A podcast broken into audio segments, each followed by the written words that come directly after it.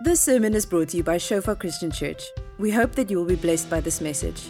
Our audio and video sermons are also available on Shofar TV to download and share.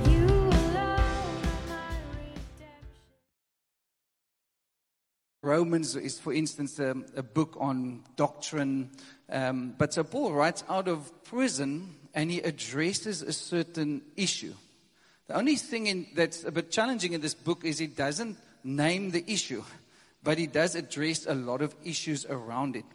And so some people say it was Gnosticism, there was different stuff. You can go and read up on it.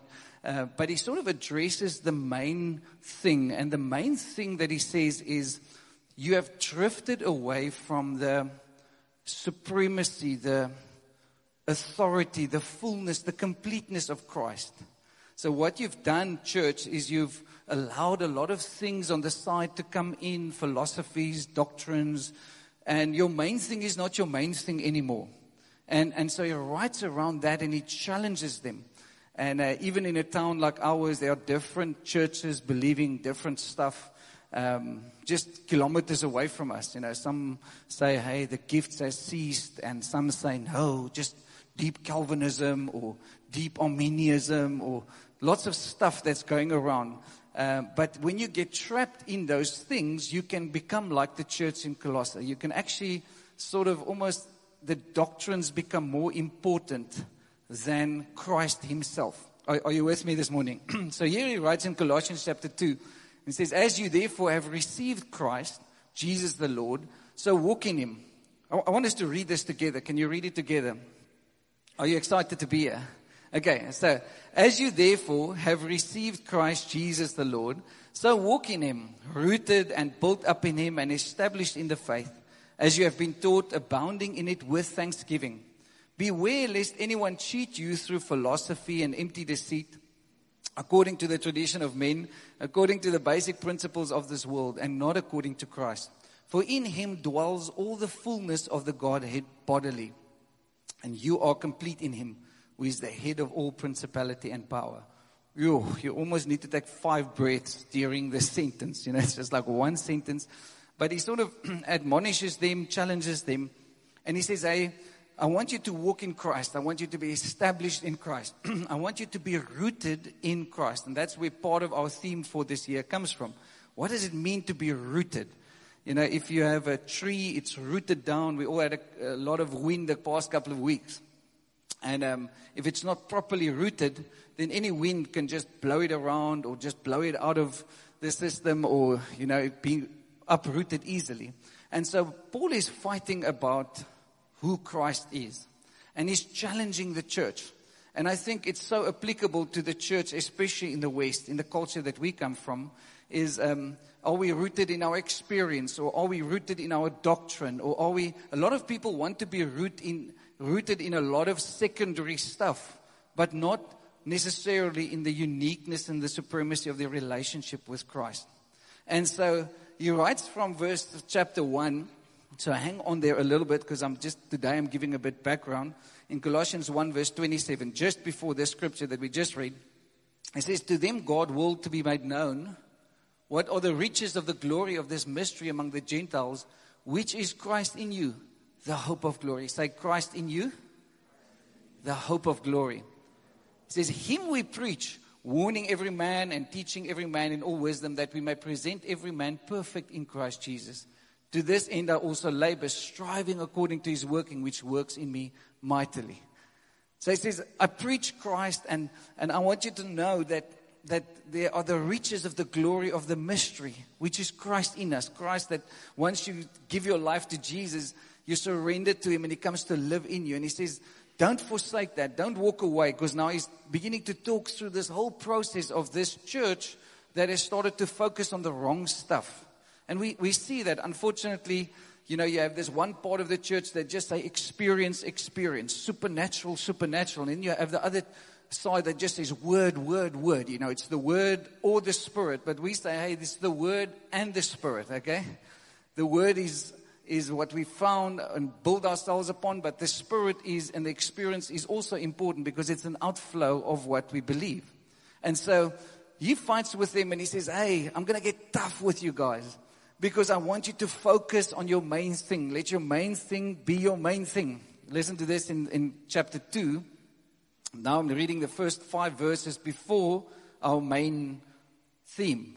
It says, For I want you to know what a great conflict I have for you and those in Laodicea, and for as many as have not seen my face in the flesh, that their hearts may be encouraged, being knit together in love, and attaining to all riches of the full assurance of understanding, to the knowledge of the mystery of God, both of the Father and of Christ, in whom are hidden all the treasures of wisdom and knowledge. He says it's, it's hidden. The treasures of wisdom and knowledge. And so the lie that we sometimes believe in the church in the West is just like, hey, God is just out there and you can just go for it. But the treasures and wisdom of God is hidden. It's like a treasure. You need to dig deep for it. Christianity is not a superficial experience. And so, even coming to church, this is not where we do Bible study. This is not where we read scripture. You must read scripture for yourself at home. because if you don't do it at home and you think that you can be pumped up once a week at church, then we're going to miss God. We're going to be thrown around by a lot of stuff and a lot of doctrines or a lot of different experiences. And this is what he's fighting for. He says, Now this I say, lest anyone should deceive you with persuasive words. For though I am absent in the flesh, yet I am with you in spirit, rejoicing to see your good order and the steadfastness of your faith in Christ. You know, he's actually going to read this whole couple of chapters that he, that he reads and that he writes to them. And, he's, and he's, Paul is very strong with them, although he has not even met them. But he says, Hey, I've heard of these things, and you need to come back into Christ. You need to walk in Christ. You need to be established in Christ. And there's a, a little word there, if we go back to that first slide of our theme, it says, As you have been taught, abounding in it with thanksgiving.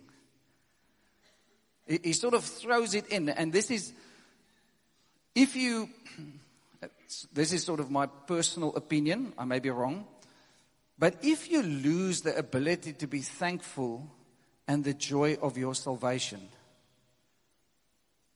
then you've already stepped into the first part of deception. And you see a lot of people that go on an intellectual pursuit, and then all you ask them is say, Hey, talk to me about your intimacy with God. Talk to me about your thanksgiving. Talk to me about the joy of your salvation. Or some people that go into this heavy experiential thing with Christ. But then they sometimes get offended because they get hurt because their prayers are not answered because, hey, we must pray for every person around the block. And you, you get these extremes. And all you ask them is just say, hey, talk to me about the fruit in your life. Does it draw you closer to Jesus? Or does your, even your pursuit of doctrine confuse you? Then leave it and just go and sit at the feet of Jesus. Just learn to worship Him again, just to enjoy God, because it's so easy to lose the joy of your salvation. And uh, I, I have a friend that always says, you know, the more you get to know God, the more you know how little you know Him. So, intellectual pursuit or experience pursuit should not be your primary focus as a Christian. It's getting very quiet here this morning. Okay, turn to your neighbor and say, Why are you so quiet? Okay. So, Paul is not condemning these lots of people, but he's, what he's saying is, I want to encourage you. I want to encourage you to, to dig deeper, get your roots in Christ, get your roots in the Word, and, and begin to live in that space of just being thankful. Because if, if somebody has set you free, and you realize like nothing in the world can pay for that. You, you, can't get it out there. If, if, you, if you know the complete forgiveness, if I know the complete forgiveness of Christ, wow, you know, we have been set free.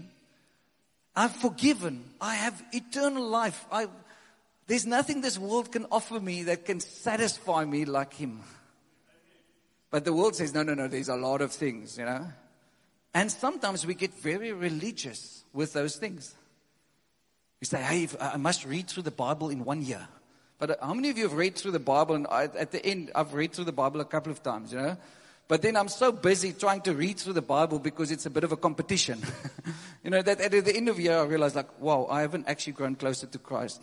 What I can tick off is I've read through the Bible in one year. Yeah, you know, wow, I'm better than you. yeah, I've read three scriptures a day and it keeps the devil away, you know. But You can read scripture, but it's, it will not draw you more intimately into Christ. And this is what Paul is fighting for. He says, let's talk about that. Because the challenge in that whole region was the same with the church in Laodicea. And he says, i am pleading with you. He says, I'm fighting for you, church. You've forsaken your first love. It's so easy to get distracted. And we all get distracted. You know, we, uh, I was thinking this week on a, a mission trip we, we had to take. The first time we tried to go into the nation of Iran. And for those of you know a bit, it's not easy to get into Iran. Um, and so I think, George, you went with me the second time, was it the first time? But there's some guys like Alf and those guys. When we finally, it took us nine years to pray to get into Iran, to do, to go and do mission work there and just go and pray in the nation. But around about the seventh year, we were a group of about 10 or 12 people, and we were excited because we finally, after seven years, got a visa to go to Iran. So we were excited and we were just like, wow, the Lord opened a door supernaturally for us to go. And so we did everything. We even grew our beards and all that stuff. The second year when we got there, when we grew our beards, we realized like Iran people don't grow beards. So we just like, we try to hide and then we realized like, no, this is not working. So after a day, we shaved off all our beards. But so the first time we wanted to go, we were ready. The Wednesday before we were going to leave, we just got an email said your visas are cancelled. Friday, no, Saturday morning, we were supposed to leave. That was not the first time. And we were like shattered. We were just like, we just sat in that little room and we just cried because we were praying for seven years and now it was just cancelled. No reason given, just like, that's it. You're not going to come. So now the Wednesday evening, we're sitting and we, we, we've already basically packed and we're ready. We've been praying. The team got together. And so we I just got this idea and I said, okay, Google any countries that don't acquire a visa, require a visa. And, um, and so this one guy Googled, John, who's in Somerset West, and he says, yeah, yeah, Thailand, Cambodia, Vietnam, Laos, those ones don't have, you don't need a visa to get in there. I said, okay, so either we can stop here or we can just trust the Lord to go. Are you ready to go? And they said, yes. And I thought like, why did I just ask that? That's like crazy. so eventually, to make a long story short, that Saturday morning, and it was a miracle because the flights we were flying, it, we had to like just pay 300 rand and we could change all our flights to go to Thailand. So here we get onto the plane. We have no contacts in those countries. We're just on a plane, and the Lord says, Will you trust me? Will I be enough for you? Now, it's, you know, we, we all like this that we, we sometimes have this religious jargon. You know, we say, Yo, yo, Lord, I trust you. And the moment when you give something to the Lord and the Lord takes it, then you're like, grab it back, you know? and you're like, we, we're all a bit of control freaks. Would you agree? Yeah? We want to say, Lord, I want to figure it out before I'm going to trust you. Um, I, I, I, want, I want to see it before I trust you. But scripture says we walk by faith, not by sight. But, but most of us, because of our culture, we want to see first. We want to, I, I want to understand. I want to know. I want to have enough experience or knowledge before I'm going to step into that. This was an opportunity for us to really trust God. So we get into Thailand in Bangkok and we land the, late the evening and um, we just get out and we don't know anybody. We don't know where we're going to sleep. And uh, the stranger lady walks up to and says, Hey, uh, you look like you don't know where you're going. But I'm going to the middle of town and I have place for you to sleep. Would you guys just come with us? So here we get on the train, first day, whoops. We just go, I thought like, oh no, you know, I hope it's not like weird people because there's like lots of sex trafficking and lots of different stuff happening in the, there, you know. But eventually we get there, we sleep there, we connect, and now, make a long story short, we go from one nation to the other. We, it is just amazing. So eventually we end up in Cambodia. We have four hours in Cambodia. So we said, okay, Lord, we uh, just, you know, connect us with Christians in this place. So we go to this city called Siem Reap City. And now the Lord says, just trust me, trust me. Will you surrender your control? That's all it's telling us. And, um, and so we said, okay, cool. So we split up the team in two because now we're going to look for the Christians. And we want to find Christians in this place. So half of the team goes with these little tuk-tuks and they drive and they get completely miserably lost. But we're only there for four or five hours before we have to go on to the next country. Um, and so they eventually stop at a place and they just start to cry out to God. They say, and that's one of the most deepest prayers you can ever pray. Lord, help! you know, it's, it's, it's very, very deep, you know. It's actually, the Bible says it's worship when you cry out for help to God. You know, and so they just, they in this, in front of this little, two homes in this residential area. They don't know where they are. And, uh, but our focus is to connect with the Christians. You know, and so they, Lord help, we don't know where we're going. Take us back in an hour. We need to be back at this little guest house place. And as they're praying and interceding, four guys come walking out of this little house where they were, that they were in. And the guy says, who are you? And they say, no, we Christians on our way. And they said, no, but they are the, the leaders of the whole Asia region. And they've been having a meeting on how to plant churches in this area. You know, and they came walking out of the house of the place where this little tuk tuk got stuck, you know. So there's our first connection because that's all we realized. We need to connect with people. The rest of us sit at the guest house and we're just busy praying because we're getting panicky about the other guys that are lost. Okay? And so five of us are sitting there and, and we're just praying and just saying, okay, Lord, they need to come. Where are they? You know, when you pray a bit of panicky prayers. And the next moment, this little short man walks in with two other ladies and he doesn't understand English. So she begins to talk to us and she says, do you know what? Um, this is a pastor from this area. He, we, we drove two hours to be here because last night he had a dream. And he dreamed that he must come and meet you at this guest house. And he dreamed he saw all of you in the dream. So are you pastors, are you Christians passing through? Um, because the Lord showed him he must come here. And so he got two hours ago, we drove there and goof, here we are. So we're sitting there and we say, okay, Lord, we surrender. you know? So eventually it ended up that we, for the last 15 years, have sent teams to Siem Reap City, you know, to establish the church and especially the Wellington Shofar. And so there I had to learn like, hey, if you say you are not in control and you surrender, it is going to be challenging in our lives. We all struggle with that. We all want to grab hold on lots of other stuff, even maybe it's our own securities. But Paul says, Are you, are you willing to be established in Christ where He is your sufficiency? You are complete in Him. You are complete in Him. Nothing in this world will complete you. In Christ, you are complete. In Christ, there's fulfillment. In Christ, there's. And so, so we've been talking about this the past couple of weeks finding your identity in Christ, finding being rooted in His Word. That was the second thing we spoke about last week, and I'm not going to go through there because the timekeepers have already told me my time is almost up. Okay. So there were some scriptures and to be rooted in the word, to be rooted in love. I want to read that one in Ephesians 3 verse 16. He says that he would grant you according to the riches of his glory to be strengthened with might through his spirit in your inner man. That Christ may dwell in your hearts through faith, that you being rooted and grounded in love may be able to comprehend with all the saints what is the width and the depth and the length and the height, to know the love of Christ, which passes knowledge that you may be filled with all the fullness of God. You see, a lot of us, we have an experience with God, but it's just a knowledge experience. And scripture says when you get into the love of God, it's going to pass your knowledge. It's going to take you into a place where you have got, got no control. Because if it's just an intellectual religious experience with God, you know what? You're still in control. I'm still in control.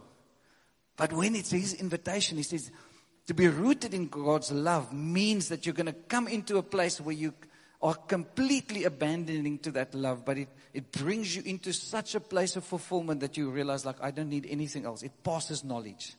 Isn't that amazing? It passes knowledge. We always want to try to figure stuff out. And we live in a town that wants to figure stuff out.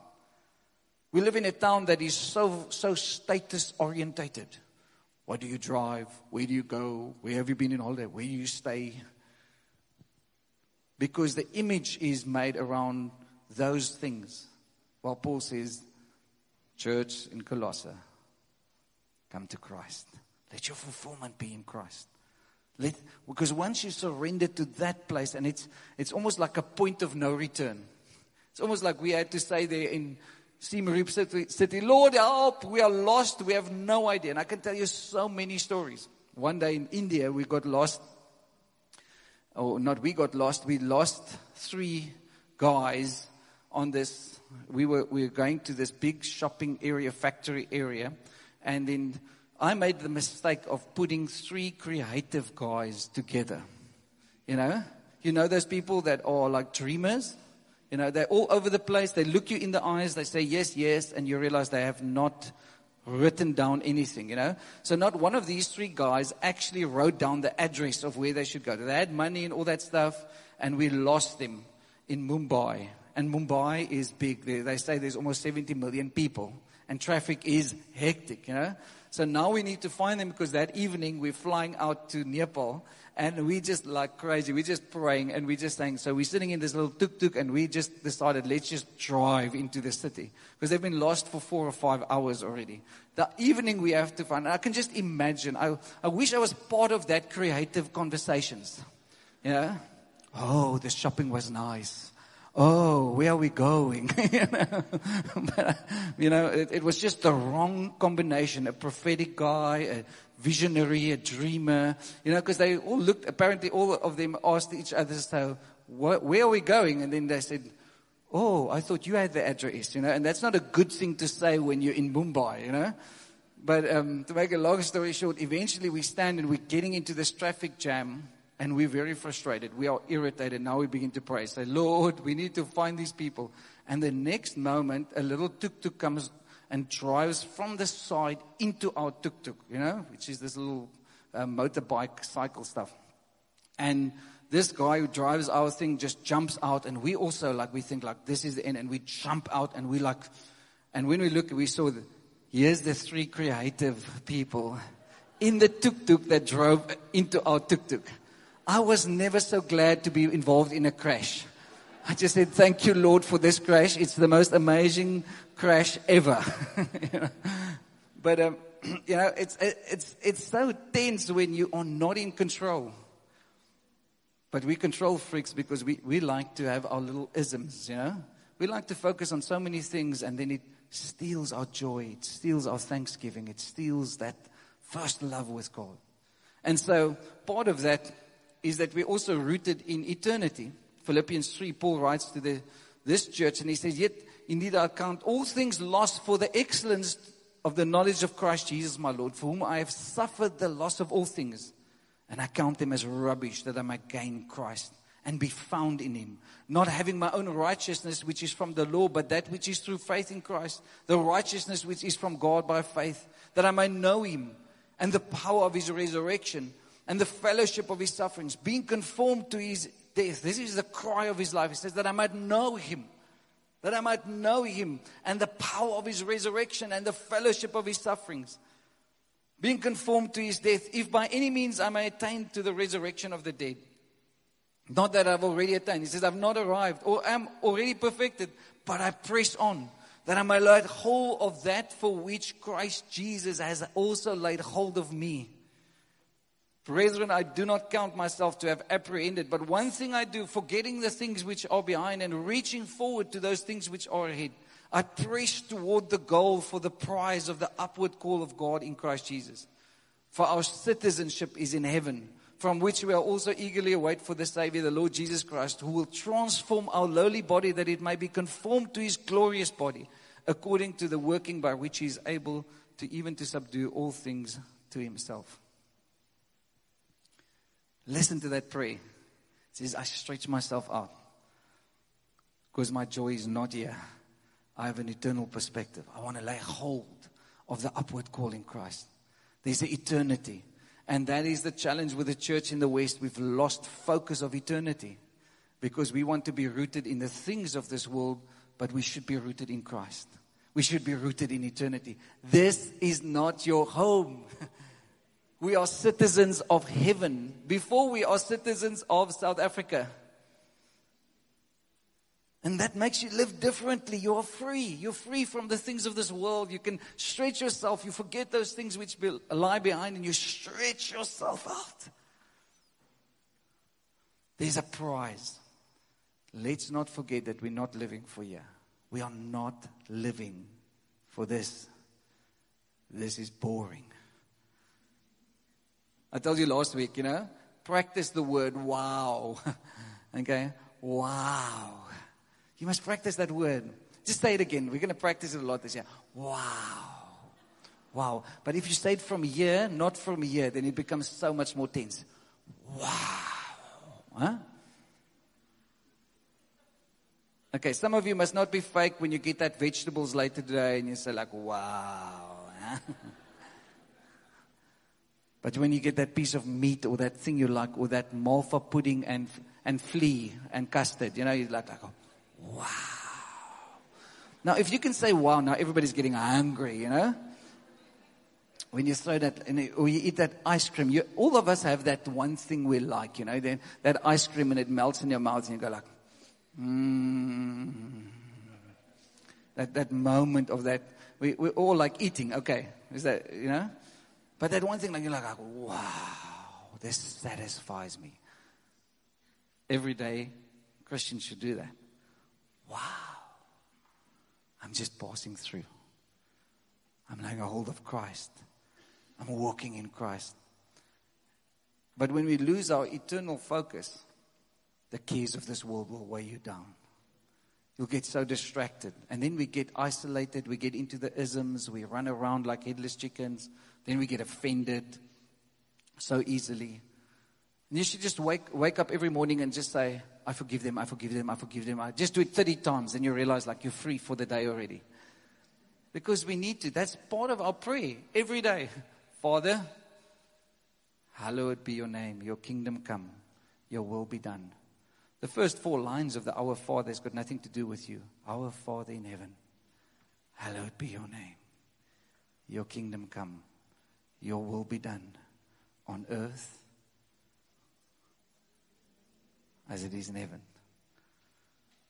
You see, if you swap it around and you come to God and say, Lord, give me my daily bread.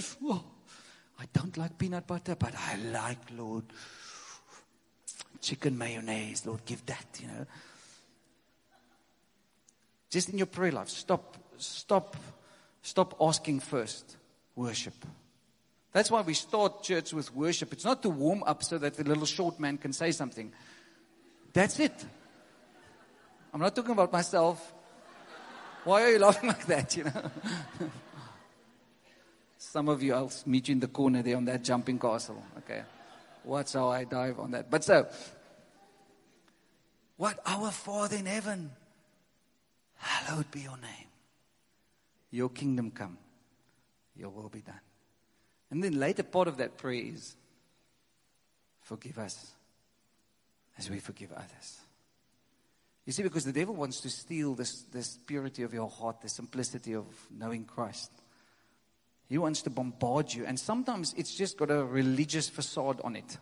All the rules you have to follow. And this is what Paul is fighting for. He says, walk in Christ, be rooted in Christ, so that you can be obedient to what he tells you, so that you can have eternal perspective. Last one is to be rooted and to be planted in God's house. Psalm 92 says it, the righteous shall flourish like a palm tree. You shall grow like a cedar in Lebanon. Those who are planted in the house of the Lord shall flourish in the courts of our God. They shall bear fruit in old age. They shall be fresh and flourishing to declare that the Lord is upright. He is my rock and there is no unrighteousness in him. Yeah, it's a beautiful scripture. The righteous soul shall flourish. Husbands, here's a, here's a thing, Ben. Tomorrow morning. No, no, no. Wait a couple of weeks. Otherwise, Israel is just going to say, I said it. Okay, you're just saying it because, you know, the pastor told you. But, but when you look, when your wife comes and you says, wow, you're flourishing. Just look at how she looks differently. Know? If your wife ever asks you, if Isel asks you, does this dress make me look fat? Run, okay? Don't answer that. There's no answer to that, okay? Just say, makes you, makes you flourishing. And then you think, okay, no, that's not going to work. But so, when somebody's flourishing, it means like, wow, it's like that, that fresh flower that has opened up. When you walk through the garden, you suddenly realize, like, wow, look at, look at this rose. Just like yesterday it was closed, but now it's open up, it's flourishing, it's blooming. And that's the picture for the church. That's when you're planted and rooted in community, in family. Because sometimes it's going to be tough. And then you are like that little flower that is Philip. What is Philip? Philip in English. Philipin. Okay, what? Watered. Watered. Oh, yeah, yeah, that's the right one. Okay, I was just checking it out. But so, when you're Philipin and you're hanging like this, then the, uh, there's some other people around you that's going to flourish, and then you're going to like, wow, you know. Because have you seen trees? A tree struggle really if it's just on its own. But planted within lots of other trees, God wants us to flourish. And the challenge is if we are rooted in Christ, we can't just say, I'm rooted in Christ, but I'm not rooted in relationships. There's no one man standing, there's no one woman standing. You need people around you. I need people to encourage me, to challenge me, to rebuke me, to say, hey, focus, focus. You're getting distracted. You're just talking about all these doctrines now and you're listening too much to YouTube clips. Leave the YouTube clips. Read your Bible.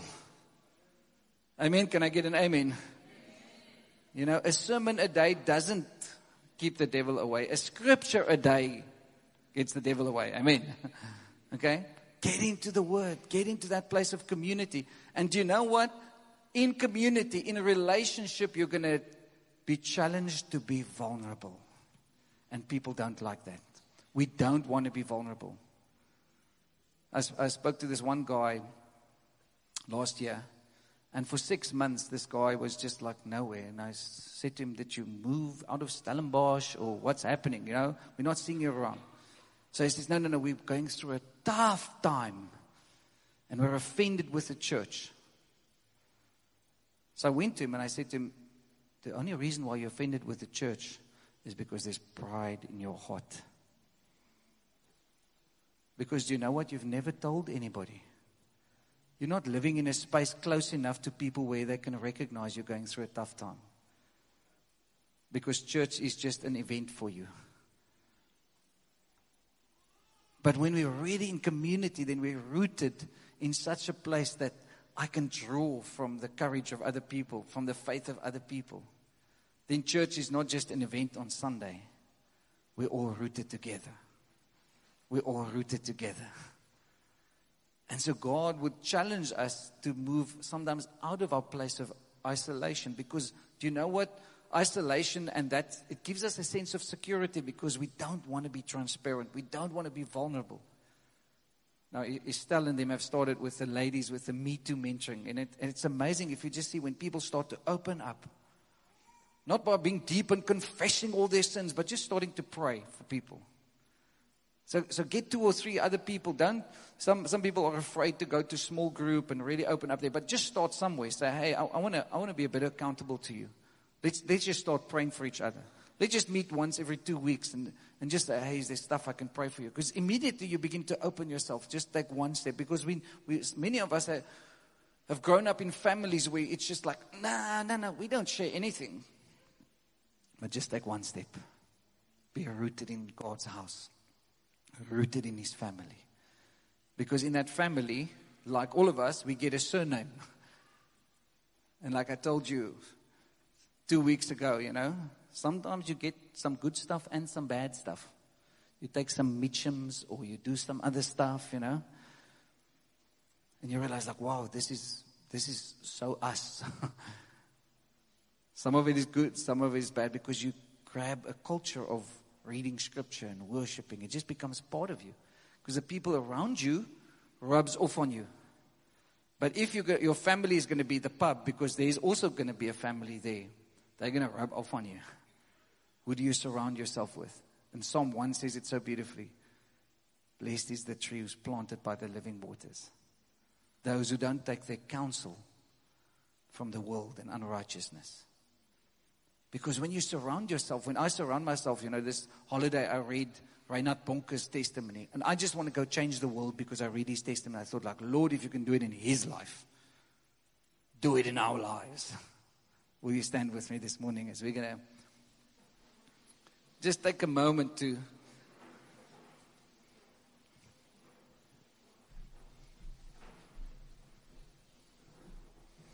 to reflect and to respond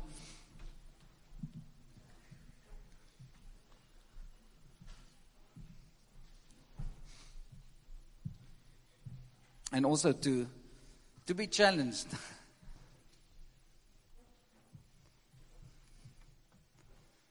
And um, John said it so beautifully this morning, you know. Either we're going to become a life giving stream, or we're going to just be like a dead sea. Lord, it's about me. I'm a dead sea. It's about me. I want to be filled. And when I'm filled, when I have enough, then I'll start to. So the biggest lie in the church is that people don't believe that God can actually use them and wants to use them. Because you know, God wants to use you tomorrow there. Adrian, when you're in the drama faculty. God wants to use you, Peter, when you're there in Malmesbury between the farmers. God wants to use you, you when you're building stuff for sorrow. God wants to use you right there where you are because there's a lot of people around you that will probably not come to this event. But that's when we take the church there. That's when we become the church. We don't go to church. That's what discipleship is about. Because we're rooted in Christ. But when we flourish and everybody walks past you and say, like, wow, something is different about her. Something is different about him. It was so amazing to do this first year's camp, and we had like a event or a society's fair, and see a lot of these first years that came now in their groups to just walk around, and then when they saw the lot of us there at the society fair, just some of them came running. And they said, "We miss you so much." We just, we just, we just want to be with our family because it's going crazy out there.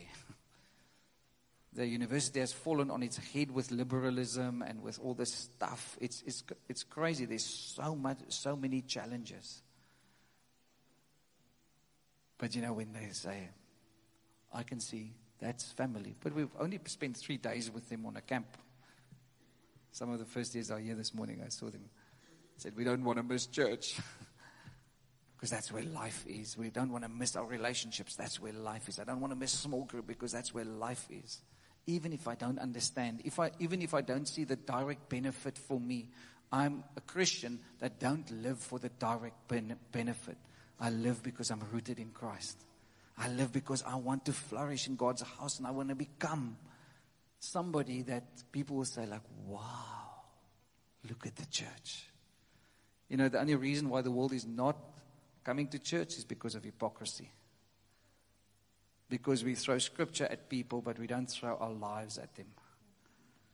We want to evangelize people with doctrines. Oh, Calvinism. God only chose certain people.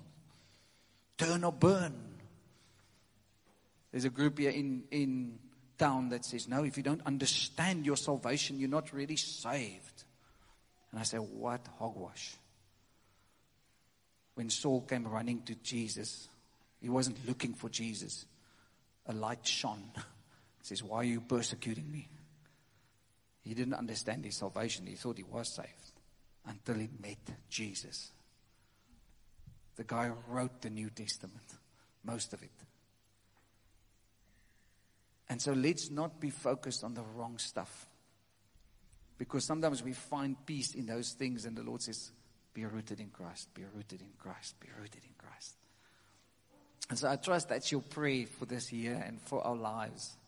That we all become disciples. Say, Lord, I want to be planted so that I can flourish. That the world out there will say, What have you got? I want that. I want that. I want that. I want that, what you have.